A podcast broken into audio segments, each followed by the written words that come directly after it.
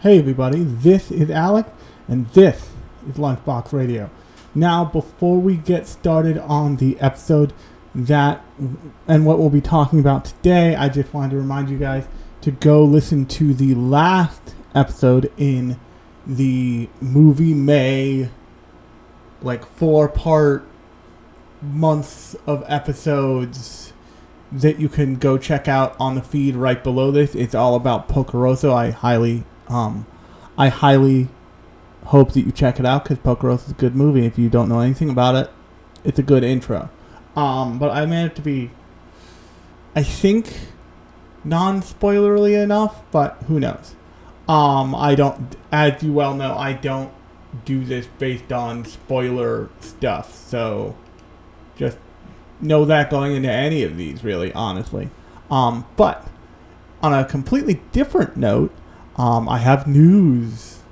Nothing really that pertains to you guys right now, but I have officially dove back into 3D printing, and if you've been listening to this um, podcast for a while, you know that I have done both kinds of 3D printing that like you can get your hands on. I have most I have most successfully done um, PBS printing. Um, I think it's called PBS based printing, which is the like which is the needle that traces shapes and like melts plastic and all that stuff. But I have most often done a style printing called SLA printing, which uses a lot of chemicals and a lot of UV light to like make to to essentially make super high quality single piece prints.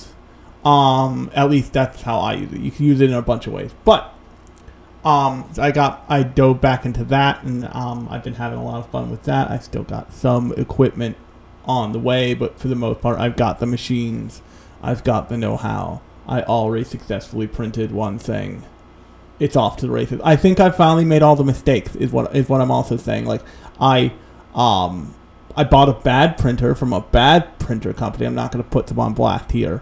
Um, I also you know, I've I've I've made boo boos. I have made prints that have been like nightmare things completely. Most of my prints come out fairly well executed at this point. Um, I glazed a printer. If you don't know what glazed a printer means, that means that the vat had a leak and I didn't catch it, and the entire print surface glazed over. and it it's currently a useless brick sitting in my like in my trash bay basically i have a i have a running trash bay because um i have some electronic trash like an old microphone an old busted dvd uh, blu-ray player and now that printer that like need need to be driven down to the dump directly because they will not take them because they are major electronic devices um but with that said, I want to jump into what we're talking about this week. And that's a little show known as That Time I Got Reincarnated as a Slime.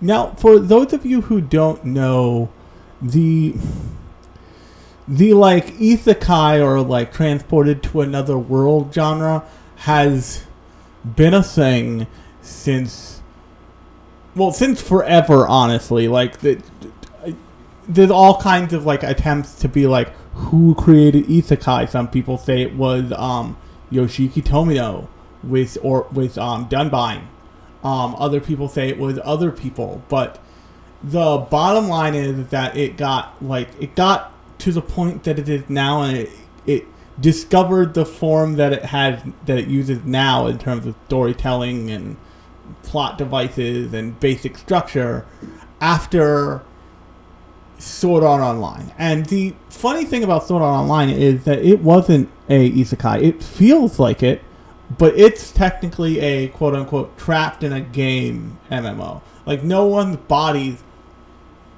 go to this go to like Alfheim or go to Sword Art Online. All of their bodies are like not safe because they're hooked up to helmets that might microwave their brain that will microwave their brains and kill and actually kill them if they die in the game. They die in real life. That's the thing. Um, I don't think I'm blowing your mind here, but like the the function is the same, and it was so popular and ran for so long, and I've talked about Sword Art Online on the podcast. You can go check it out. You can go check out like my thoughts on Gun Gale Online and all this other stuff. But the author kind of grew into himself and grew up writing that thing to the point of where like the Kirito fantasy, like power fantasy that exists in the first episode episodes of that show is totally different. And I know there's lots of bad things about Sword Online, but this is one good thing that came from this writer making this show. By the time you get to the end where we are in like the current Sword Online universe, he has totally sidelined. He has put Kirito in a coma because he wanted to focus, probably because he wanted to focus on the female cast of that show. And there are like statements from I forget the um, creator of Sword Art Online's um, source material or light novels, but there are statements from him that say like, look, I haven't been the best about using fe- about a using female characters or b treating the female characters I make with very much respect, and he kind of vowed to change that and vowed to stop using sexual assault as like a plot device just for like shock and awe. And you can see from where that show went and where that show ends up that he really even if he didn't totally ditch it, he really did attempt to and really did and it really did change.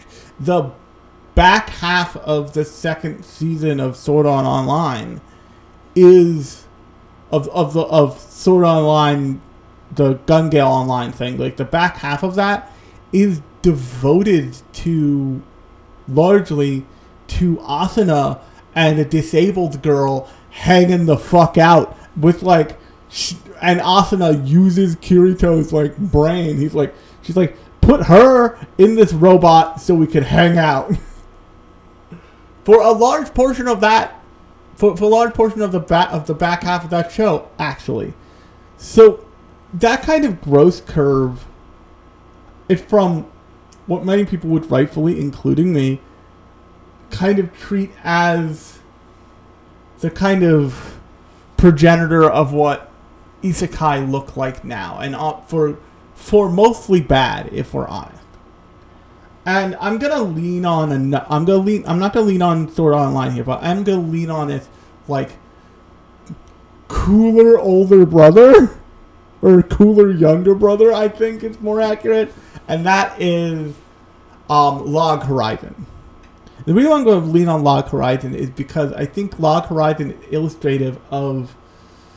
This is where like slime slime Tensei fans are gonna like either log on or off depending. Um, I think there's a lot wrong with this show. I think there's a lot wrong with Slime fan, and I I couldn't get there until I started to think about it in the context of what kind of these shows I like.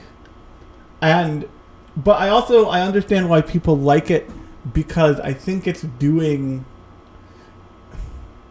Okay, I'm going to I'm going to say I'm going to say the part that I would try and save to the end but probably say 5 times cuz I'm a dumbass.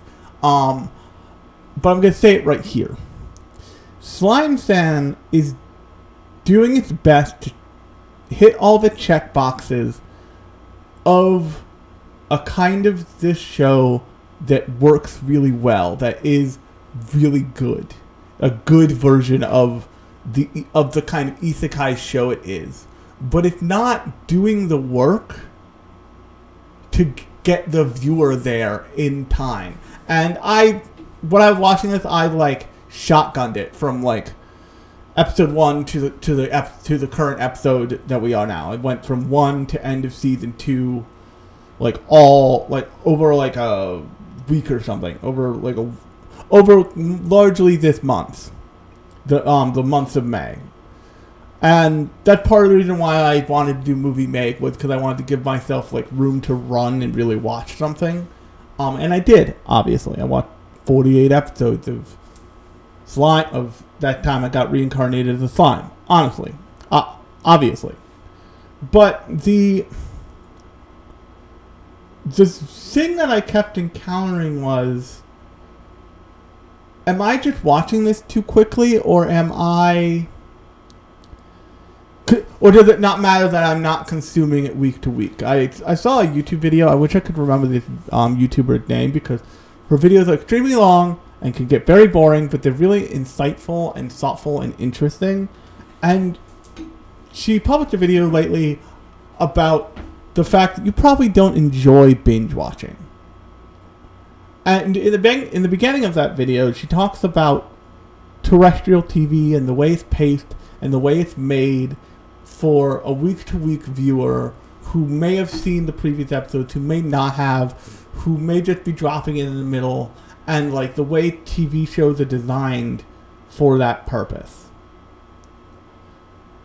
And in the act of like, if you're an anime fan, we are still doing this. We watch stuff week to week. We are watching Spy X Family week to week. We may miss a couple weeks and catch up, but we are watching things that are made to be put in front of us week to week. Once you get into Netflix, and Netflix is like prized binge culture, that's a little different, but for the large part, you know, you're watching something, especially something like Slime Stan, you're watching it on like Thursdays every week. And the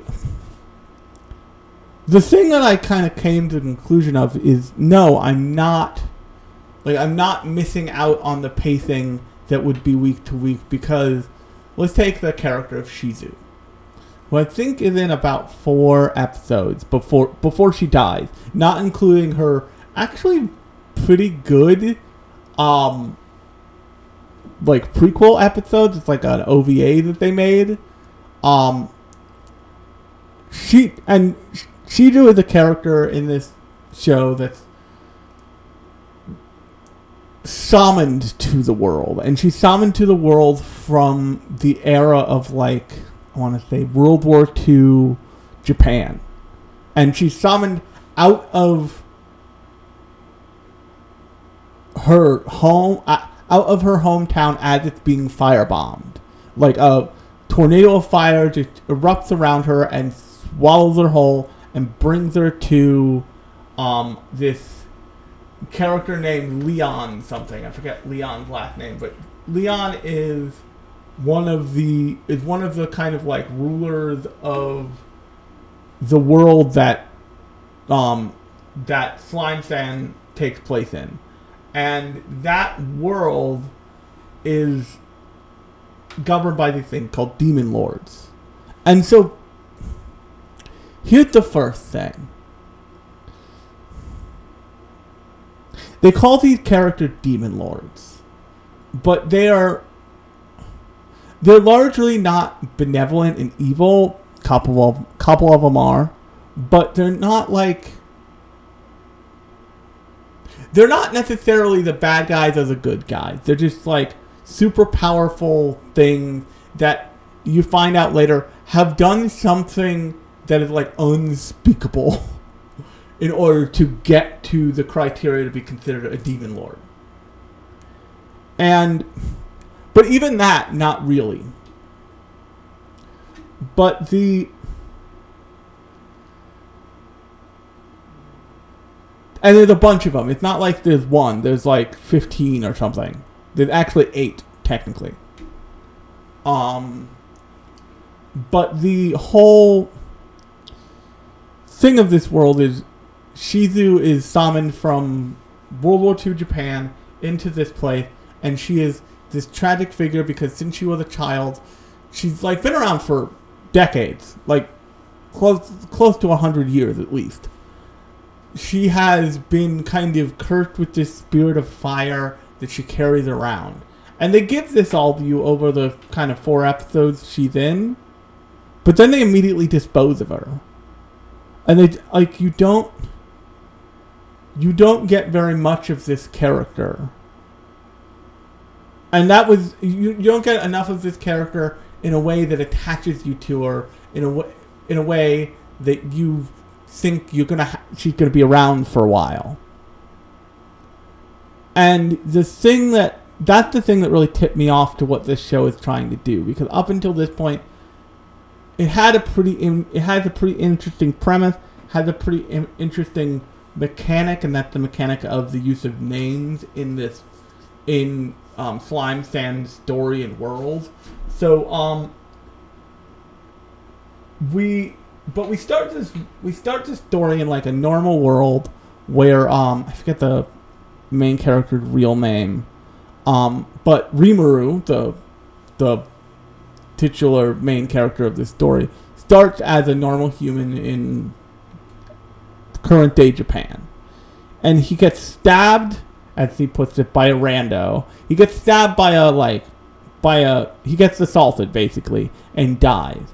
And then he's reincarnated into as a slime, like the basic monster, a slime in this fantasy world. I forget what the fantasy world's called. It doesn't really matter.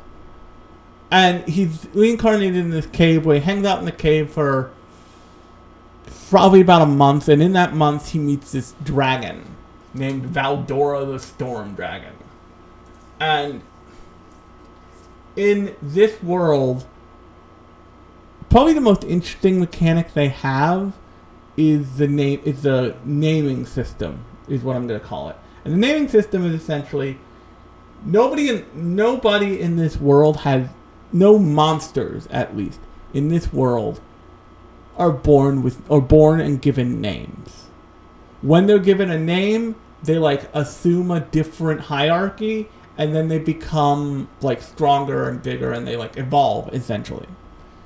So Rimuru and Valdo- Veldora gives Rimuru a name, gives Rimuru his name, and Rimuru gives both of them their last name, which is Tempest. And that powers both of them up, but Rimuru is also like a thinking, talking, like absorbing, ever absorbing slime. And the joke to most of the characters is like a slime can't possibly do most of this shit. But that's the that's the most interesting part of it. And then you get to like the building of the goblin, this building of a goblin village. He names all the goblins, which causes them to like evolve. And then eventually you meet the kind of his kind of like primary crew. And that's these ogres. And these ogres are um, named. He, and he gives names to these ogres. So the thing you have to remember is like he's giving all of these, giving every character who's in his like vicinity a name. So Benimaru is the name of the first is, is the name of the first ogre. Um, she Shion is the one you're probably the most familiar with, actually, of most of the series. And she's like the hot secretary ogre with the giant sword. I actually, she's a really good character design and pr- a pretty good, strong female character. So I did order a figure of her. She followed my rules. Um, I have rules about ordering figures, actually, hilariously, to keep me from spending all my money. Then there's Souei, who's like a ninja ogre guy when he evolves. And then there's Shuna, and Shuna is like a priest character. Um, there, there is another one. I forget his name, but he becomes like a blacksmith. Um, but the so the first thing that like I don't like about this show is that it the goblins were one thing. The goblins goblins are like humanoid esque characters, but the ogres and the ogres in certain ways are too, but often when they choose to evolve when the show chooses to evolve the characters, it doesn't retain a whole lot of their monster like qualities. They more often than not become more human like. And I understand why the show's doing that. It wants you to I think the show's doing it for two reasons. It wants you to be able to identify with these characters, but then also down the line, when these characters start doing some real heinous shit, it wants you to have identified with these characters enough to go along with that with that heinous shit. And I'll get to that heinous shit in a second. And then they have, uh, but there's one character who doesn't change all that much, and that's Gaboda. And Gaboda is like a fairly central side character in the show. Like he has a lot of lot of speaking lines, he has a lot of presence and screen time. But this show it gives you all these characters and it gives you characters that you're supposed to like be attached to and it's not spending the amount of time with it and it, like I said, Shion is a tremendous character design. um, that's not true of all the characters, but by and large, the characters have really good designs, even in their like, like level one forms. And I think, I think they're relying a lot on this show, on on just like making cute, attractive character designs, and like slotting in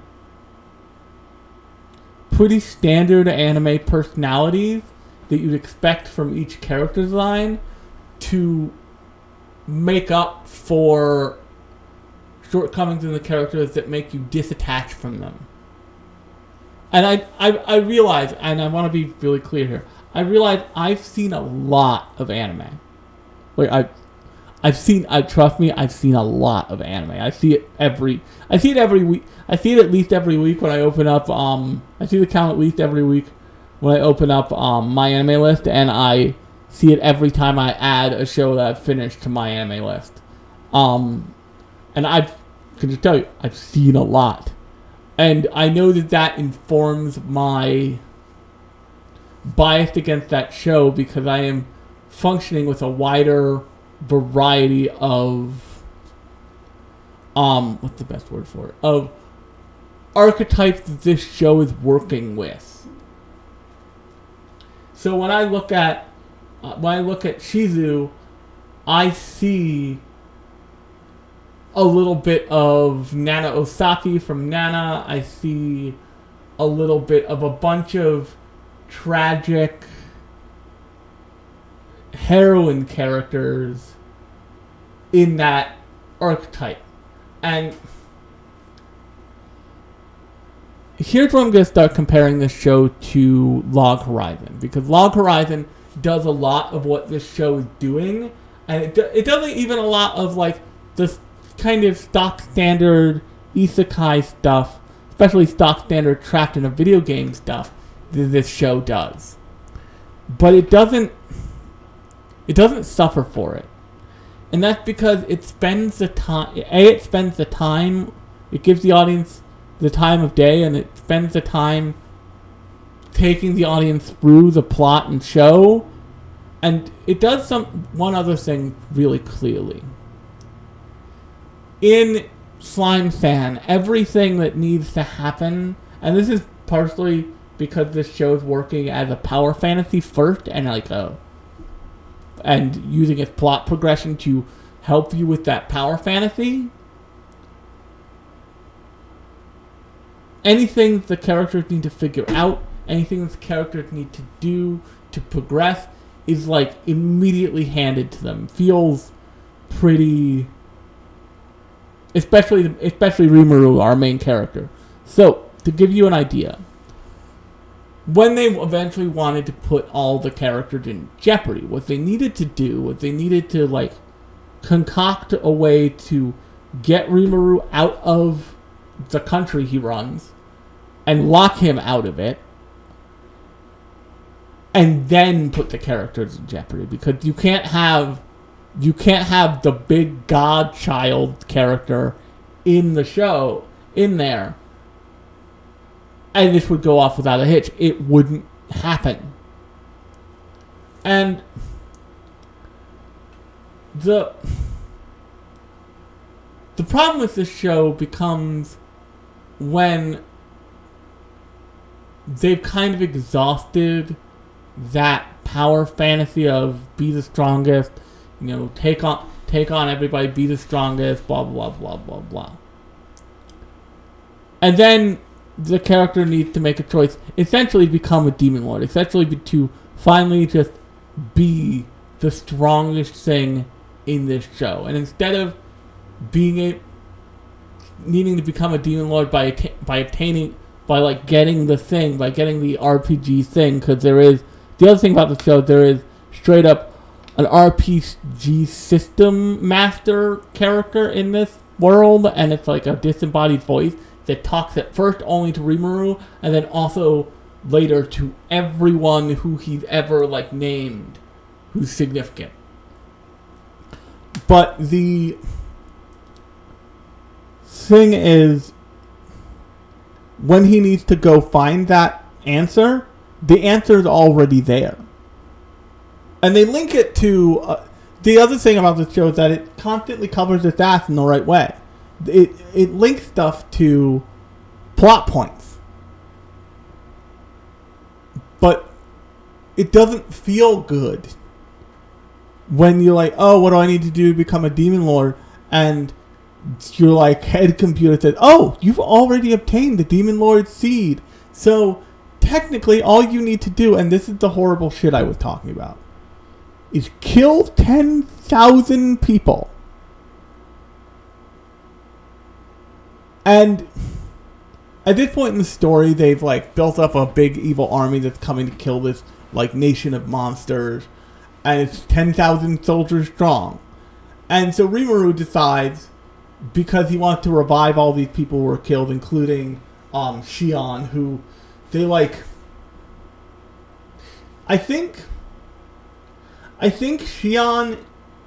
They do the most with Shion in order to endear you to her, and that's probably why she stands out in the series so much. Out of all the characters who you're supposed to care about in this show. And that's not to say that like I thought that she was going to be dead permanently because this show has such a gives its main character such plot armor that I knew it wasn't going to kill her at all. Or I knew if she was going to die, it was going to be such a big, terrifyingly like dunning thing that it was going to that was going to have to matter and have to be undone, which it was. And the so he says, "Okay, I'll become a demon lord, and I'm gonna kill these ten thousand people to do it." And he shows up above this like camp of like this like army, this like arm, this like armed encampment, and he doesn't even flinch, just stone cold, fucking ices out these like thousands of people, thousands of people. And it's just it's like instant. And and that was when I encountered the second thing that I have a real problem with with this show. And the second thing I had a real problem with with this show actually came from watching Porco Rosso, which if you go listen to Porco Rosso, my episode about Porco Rosso, which is the last episode in the um, which is the episode in the feed before this one, you'll know that Porco Rosso is a very emotional movie and it- it takes care to not really judge its characters in ways that you would expect and it doesn't hold it doesn't hold for example it doesn't hold judgment against the male characters. It presents them as they are and lets the audience do that part. Um famously and I'm, I, I promise this has a point. Famously the hunchback of notre dame 2 is an anime. And i i know some of you are screaming at your at your devices right now because this is this is an old hat thing and other of you are like what's he talking about? What does he mean? What i mean is is that the hunchback of notre dame was kind of like the disney movie was kind of a debacle. And it was kind of a debacle because it was based off of a french tragedy that was meant as a like tourism booster for the little church of notre dame which is currently i believe being repaired from being very much on fire um, just like it was in that in the play that was uh, once again tourism piece for the for the church.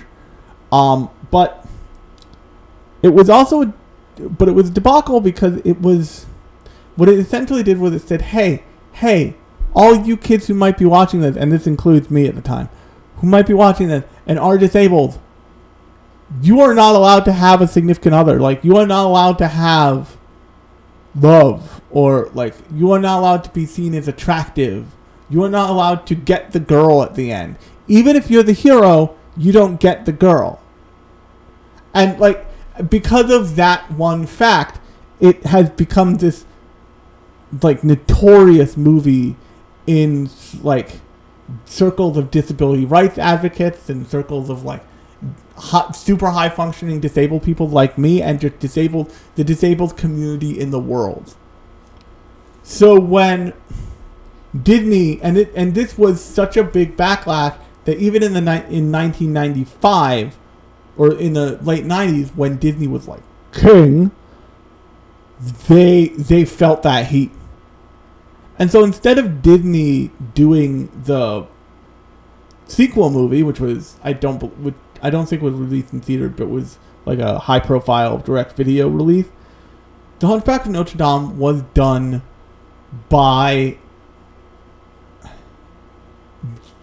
by Disney Studios Japan, and functions essentially as a giant apology for the end of the Hunchback of Notre Dame. And it is this movie about Quasimodo, like getting romantically involved with this girl who, yes, is a fucking nut job. I'm not kidding. You can go watch the movie. It's bizarre.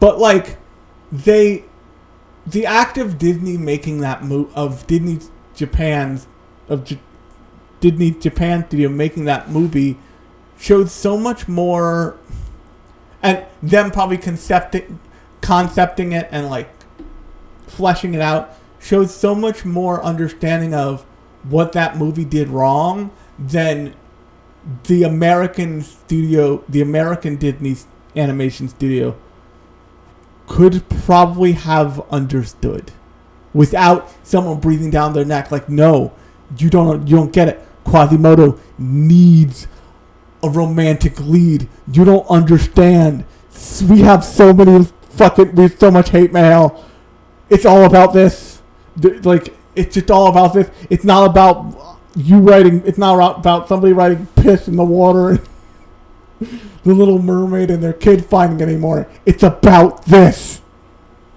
we're pretty. Did you see what they did to Washington in the '60s? We don't want to be like that, motherfucker. For um, for reference, the single biggest and longest um, occupation of a government building ever is by a bunch of disabled people in I think the 70s. And they just like took a building. They just like took a building for like a month and a half. Gave no shits and took a building. Um but like my point there is and then you look at something like a silent voice and you look at something like um the Tiger and the Fish and you see this fundamental emotional core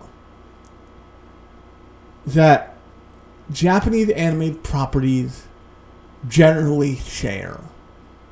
And that's this sensitivity to like the world and difference and like accept and like a core acceptance that may not exist in reality in Japan. Probably doesn't.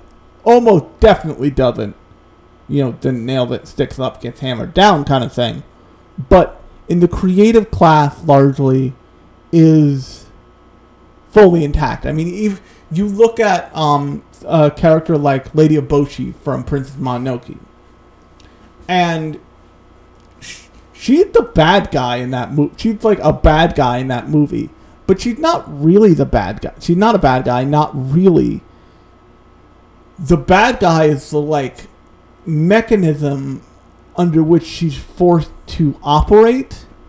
That means in order for her to, you know, feed, house, and employ almost like all these, all these, not just all these women, but all these people, and also feed, house, and employ like tons of disabled people in the form of the lepers that like make all of her guns and like care for them and like deeply care for them. She has to like go and kill the spirit of the forest to bring it to the emperor so she can get a mountain of gold to continue to run this town that she's built for all for not just her but like all the people that depend on her. And the her becoming disabled at the end of that movie shows this transformation of her from the like person playing within the system to a person who has the realize she has the ability to like look outside of this box that the world has placed her in and find a way to really still do it because those are the things she cares about at her core. She doesn't care about the head of the forest spirit. She cares that that's a means to an end. And that emotional core is not it's not that kind of emotional core is kind of absent from this show. And like the reason I say that and it's it goes back to Shizu. Ultimately. Like she and I think the show says this to your face when you um when when you meet Leon for the first when you meet Leon in person for like the second time when when Rimuru confronts Leon the thing Leon says was yeah I summoned her to this world her options were live with the fire spirit in her or die. I gave her the fire spirit. And I employed her and, like, ha- had her helping to better the world for much of her life. And when Shizu, when Shizu was alive, when Shizu was alive, she didn't seem like she didn't seem like she was particularly resentful of Leon of Leon by the end. They show tons of clips of like Leon, who's a very Howl's Moving Castle like figure, who's a very Howl from Howl's Moving Castle like figure, like interacting with Shizu, explaining things to her, and like being very patient and not demanding a ton from her. And he just says it when Rimuru confronts him, like, you can believe what you want, but I I did good by that girl. like she, she, from what from everything I understand, she was a when she showed up to me, she was already about to die. And I gave her the fire spirit to keep her alive. To like pro, to give her life again. And it's almost like Rimuru doesn't care. It's like he hasn't heard it. And the other thing is like he has this Rimuru has taken this on himself. Shizu never asked him to do this. She never like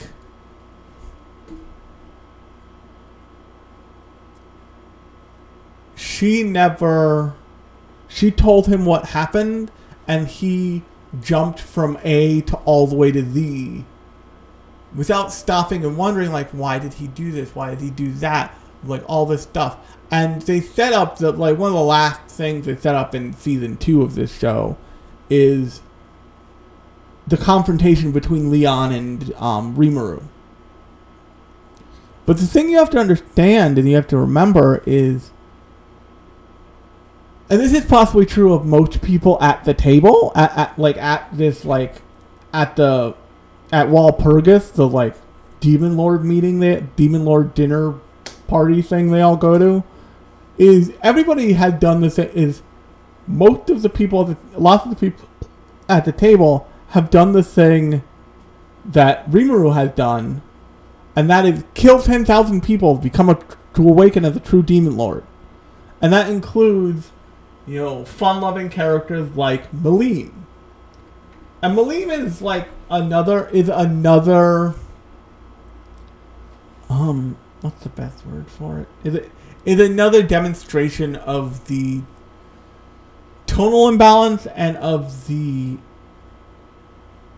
lack of emo- of emotional investment that this show has, and that's because you see Malim everywhere for this show, and that's because once again she's a great character design, but she's not in it all that much, and when she is, it's not really that affecting. And they don't hold that character design for the entire time. Like her character design shifts into something totally different. That is also a good design, but isn't like as effective as the design that you start with. And it's just I look at this show, I watching this show, I felt kind of not certainly not as bad. Um I felt kind of the same way I felt when I was watching Akame ga Kill. In that I was like, this is what people are like jazzed for. This is what pe- this is what does it for people. Like I, uh, don't get me wrong, I'm not going full cosplay fiend or folk Taylor and being like, the fucks with the sweater vest, but like, it's not. The show did not emotionally resonate the way a show does the way one of these shows can and it also doesn't I think my biggest problem with this show is that it doesn't it presents these things as if they a problem to be solved and then immediately presents the solution or like when they'll try to do something that's similar to something that you would see in something like Log Horizon. Like they'll try to sow disc like to this scene where a bunch of antagonist characters are trying to sow discord in the city.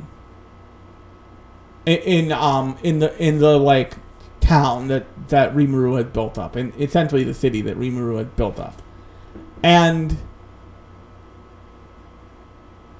it starts to work, and then it's immediately disposed of, and it's like not the thing about power struggle stories is like and I think this this is the thing that this is the lesson that Slime San learned wrongly from Sword Online. And the thing that Sword Art Online does so bad that it makes pe- it makes people crazy. And the thing and also the thing that now Shield Hero is doing so bad that it's like pe- turning people off, and that is that it's not giving you a struggle. It's giving you problems that you can cheer for the main character for as they're solving them, but they're not hard problems. They're not big, terrifying mysteries. Whereas something like Log Horizon takes all of the systems it's playing with, takes all of the rules of the world, takes rules of the world that were applied at the beginning of the show when they were all trapped in the game to begin with, and adds things one at a time and creates this big mystery that needs to be solved. And the best part about it is, is you're not, you don't know what the solution is. You can guess, or you can know if you've read ahead in the source material. I don't know what the source material for Log Horizon is. I suspect it's a light novel. Um, but it, you you don't know if you haven't read ahead, but you can guess, and you're at no point does your does your um audi does do, does the main character does um what's his face um the main character of um the, the, the main character of of um Log Horizon know. He uh she, Shiro doesn't know either. And so you're figuring you're seeing all the puzzle pieces go together at the same time he is. And sometimes he's even putting them together for you. Not entirely, but giving you but like showing you what the pieces are even. And this is like the jigsaw puzzle has been solved a week ago and Rimuru is bored so he smashes it into a million pieces on his way to get another puzzle that he already knows how to solve. And it's just not it's not fun. After a while it's not fun. And it like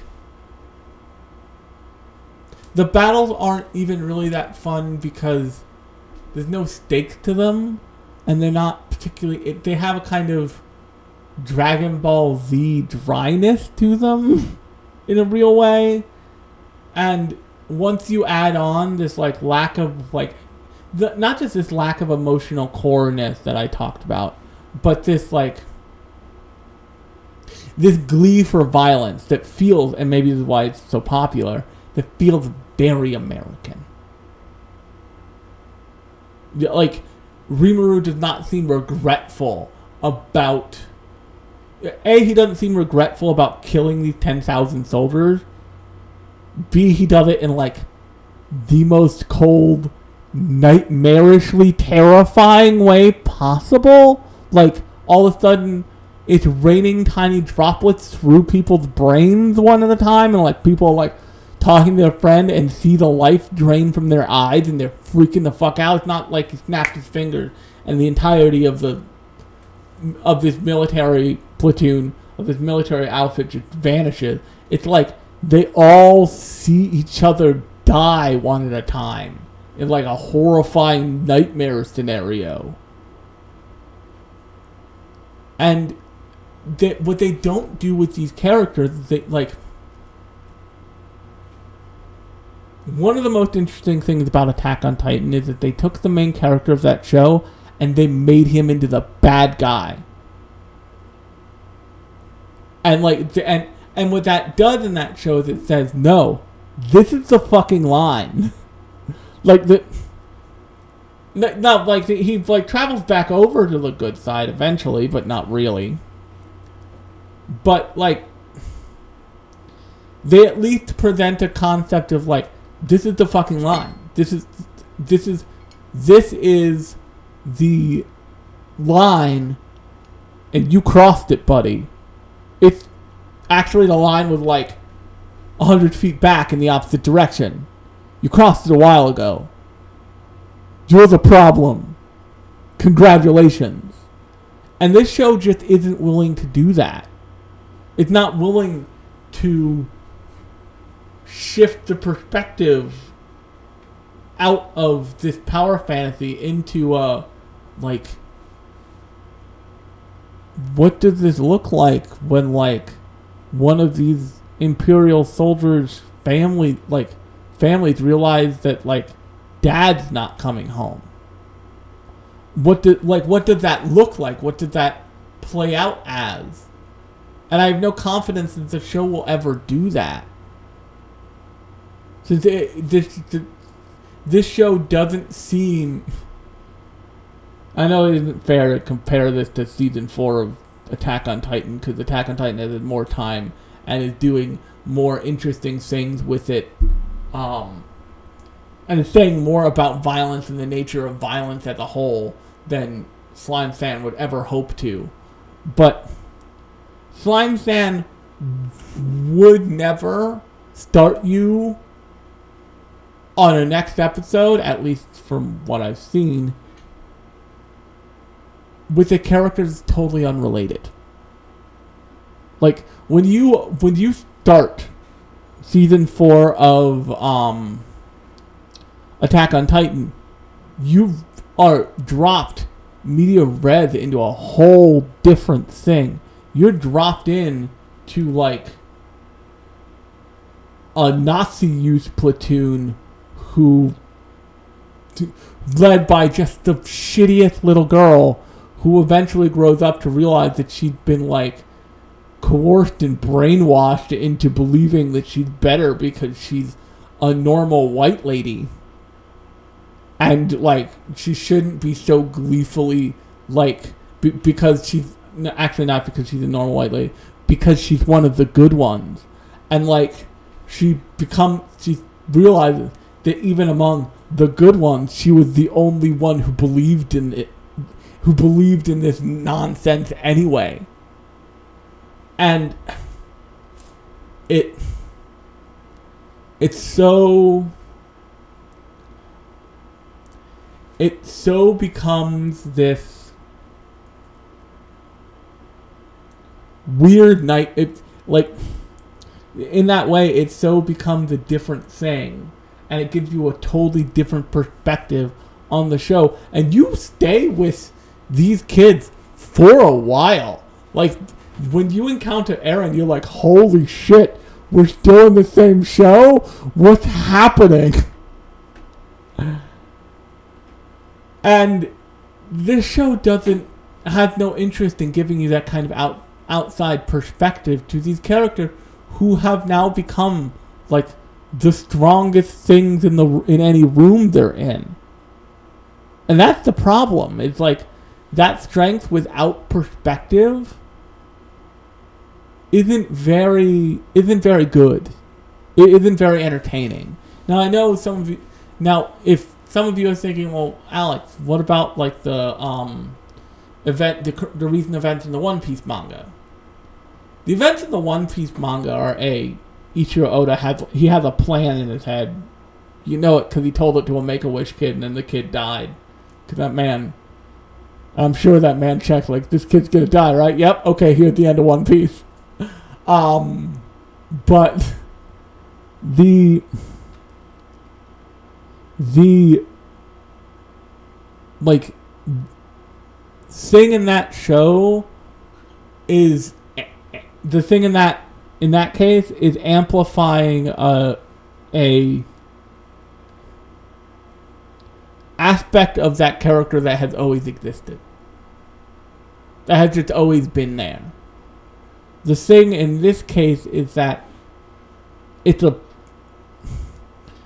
in the case of slime fan they're presenting this power fantasy that you were they're presenting this power fantasy in the story that at no point are you given a whole lot to latch onto. I actually have the same problem with Tanya the Evil, although the thing with Tanya the Evil is it's about Nazis, so that's what the conversation becomes about, rightfully so. Um, but like you don't spend enough time with the main character before he dies. You don't spend enough time. You don't spend enough time seeing the main character or any of the side or the significant side characters struggle in a real way. And when you have these big nightmare, doom and gloom, like boss characters like Diablo or like Noir, his, uh, his other more true name, whatever you want to call it.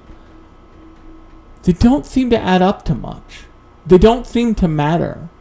Like Noir's goal is not to like take over the world or anything as far as you can tell. It's just to serve. And like you know, it's not there A there are better shows, but B it's not it's not compelling. And it doesn't the, the lack of like time given to stuff to give it real emotional rev- resonance affects you for the entire show.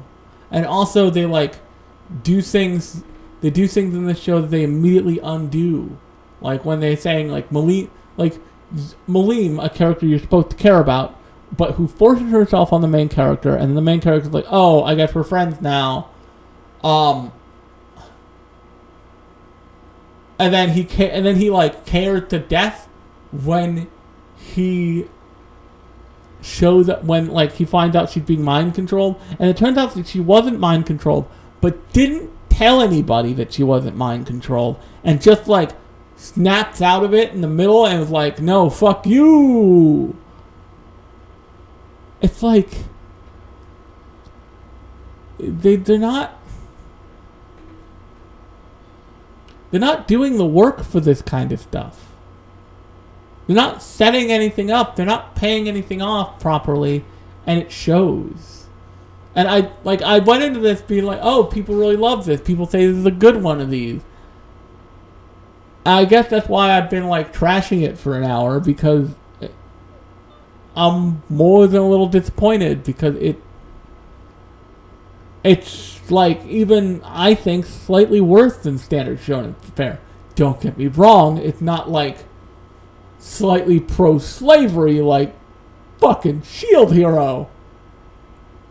But it's not. It's not playing with the form enough. It's not. It, and I'll, I'll tell you the real first, like, my real first thing.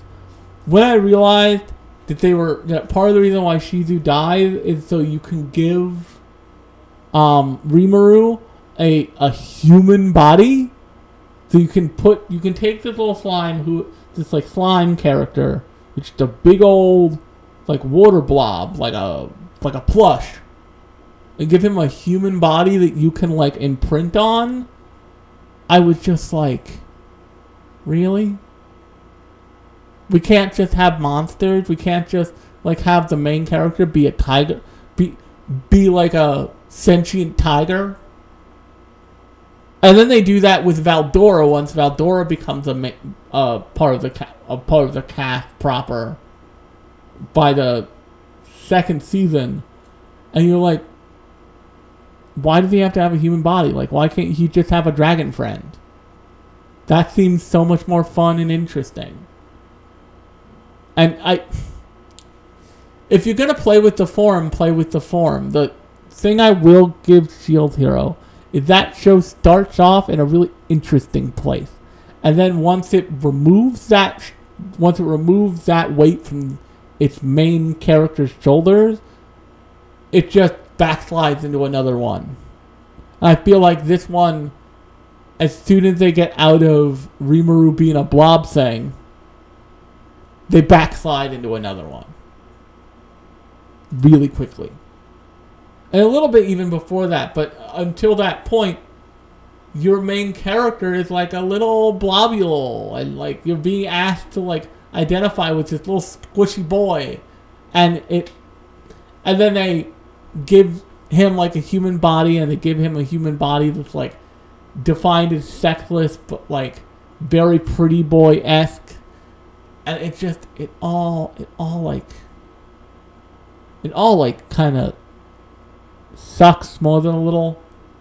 So on that note, if you like this episode, um, definitely check out new episodes of the podcast every Thursday and every other Sunday, which means next Sunday will be a new Sunday edition.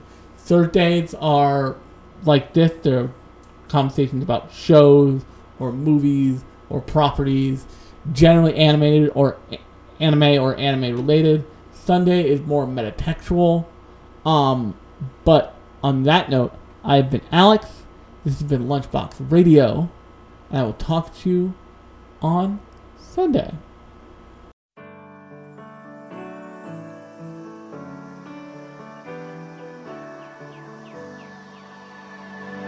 失うことに慣れた他人事な独り言